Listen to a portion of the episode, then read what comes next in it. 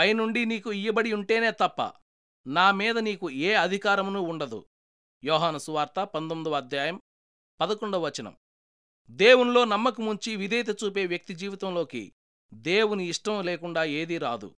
ఈ ఒక్క నిజం చాలు మన జీవితమంతా ఆయనకు ఉత్సాహంతో కృతజ్ఞతాస్థుతులు చెల్లించడానికి. ఎందుకంటే దేవుని చిత్తం ఒక్కటే ఈ ప్రపంచమంతటిలో ఉత్సాహభరితము ఆశాజనకము మహిమాన్వితము అయిన సంగతి. ఇదే మన కోసం సర్వశక్తితో ఎల్లవేళలా మన బ్రతుకులో పనిచేస్తున్నది. మనం ఆయనకు లొంగి విశ్వాసముంచితే మరి ఏ శక్తి దీనిని అడ్డగించలేదు. శ్రమల్లో మునిగి తేలుతున్న ఒక వ్యక్తి తన స్నేహితుడికి ఇలా వ్రాశాడు.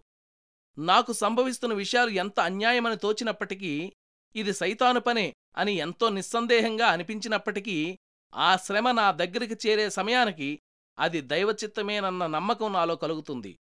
ఇది నా మంచికే పనికొస్తుంది. ఎందుకంటే దేవుణ్ణి ప్రేమించే మనకు అన్ని విషయాలు మంచికే సమకూడి జరుగుతుంటాయి.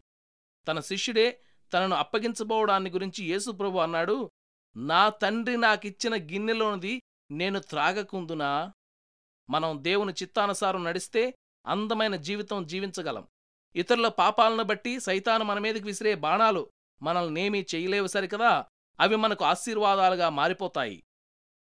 దేవుని చిత్తమనే వృత్తంలో కేంద్ర స్థానం మీద నిల్చున్నాను. నా జీవితానికి ఆధారం నా తండ్రే. అంతా సౌఖ్యాన్ని క్షేమాన్ని అనుభవిస్తున్నాను. శోకపు టలలు నన్ను ముంచినప్పుడు కారణం తెలియకపోయినా అది మంచిదే అని తెలుసు నాకు. విశ్వసిస్తున్నాను గనికే ఆశీస్సులు అందుకుంటాను. ప్రేమరూపి దేవునిలో విశ్రమిస్తాను. మండు టెండలైనా మంచి నీడలైనా సుఖాలైనా దుఃఖాలైనా దేవా నీపైనే నా నిరీక్షణ. దారి తప్పిన నాకు రెండూ అవసరమే. ఈ ప్రపంచంలో నేను నష్టపోయిందంతా పరలోకంలో లాభంగా పొందుతాను.